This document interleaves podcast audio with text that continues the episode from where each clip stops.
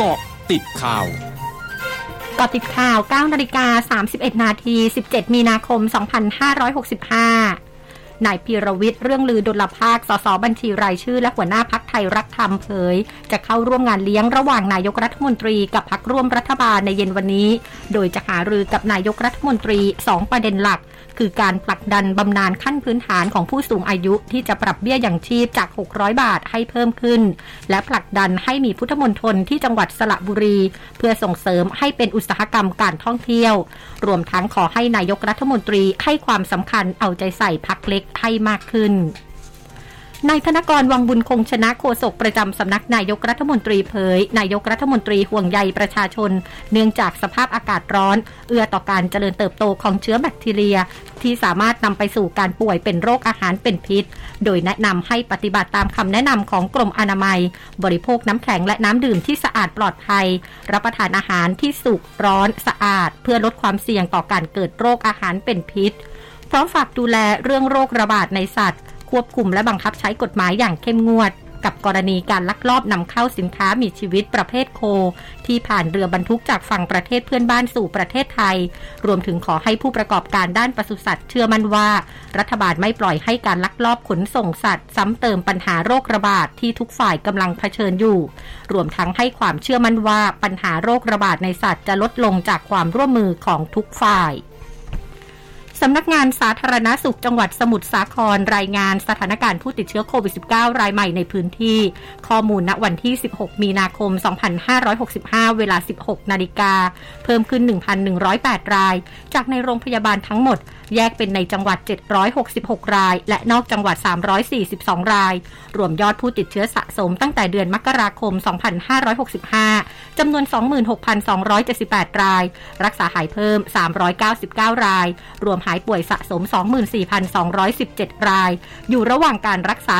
2,018 ราย มีผู้เสียชีวิตเพิ่ม 1 ราย รวมเสียชีวิตสะสม 43 ราย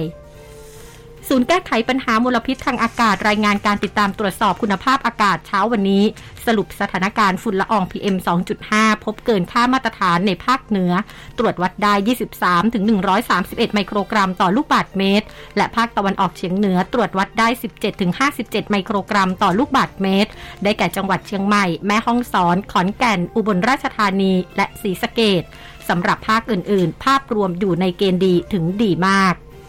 ช่วงนี้ไปเกาะติดวิกฤตรัสเซียยูเครนค่ะ เกาะติดวิกฤตรัสเซียยูเครน ประธานาธิบดีวโรดิมีเซเลนสกี้ของยูเครนกล่าวถ้อยถแถลงต่อสภาคองเกรสของสหรัฐวานนี้ โดยร้องขอต่อสหรัฐและพันธมิตรอีกครั้ง ในการจะตั้งเขตห้ามบินในยูเครน เพื่อป้องกันการโจมตีทางอากาศจากรัสเซีย พร้อมทั้งเปรียบเทียบความเลวร้ายของการทำสงครามของรัสเซียในยูเครน เป็นเหมือนกับเหตุการณ์เพิร์ลฮาร์เบอร์และเหตุก่อการร้ายในสหรัฐ 11 กันยายน 2544 นอกจากนี้นายเซเลนสกี้เรียกร้องให้สภาคองเกรสจัดหาอาวุธเพิ่มขึ้น เพื่อช่วยเหลือยูเครนในการรับมือกับการโจมตีทางอากาศของรัสเซีย ขณะเดียวกันนายเซเลนสกี้กล่าวว่า โลกต้องการให้การรับรองอย่างเป็นทางการว่ารัสเซียเป็นรัฐก่อการร้าย และเรียกร้องการใช้มาตรการคว่ำบาตรรัสเซียเพิ่มมากขึ้น ช่วงนาคืบหน้าข่าวอาเซียนค่ะร้อยจุดห้าคืบหน้าอาเซียน สำนักควบคุมและป้องกันโรคเกาหลีใต้รายงานวันนี้จำนวนผู้ติดเชื้อไวรัสโควิด -19 รายใหม่ทำสถิติสูงสุดครั้งใหม่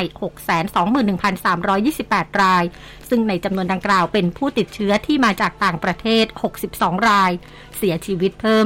429 ราย ซึ่งเป็นจำนวนสูงสุดครั้งใหม่ทำให้มีผู้ติดเชื้อสะสมมากกว่า8 2 5 0 0 0 0 ราย เสียชีวิตทั้งหมด 11,481 ราย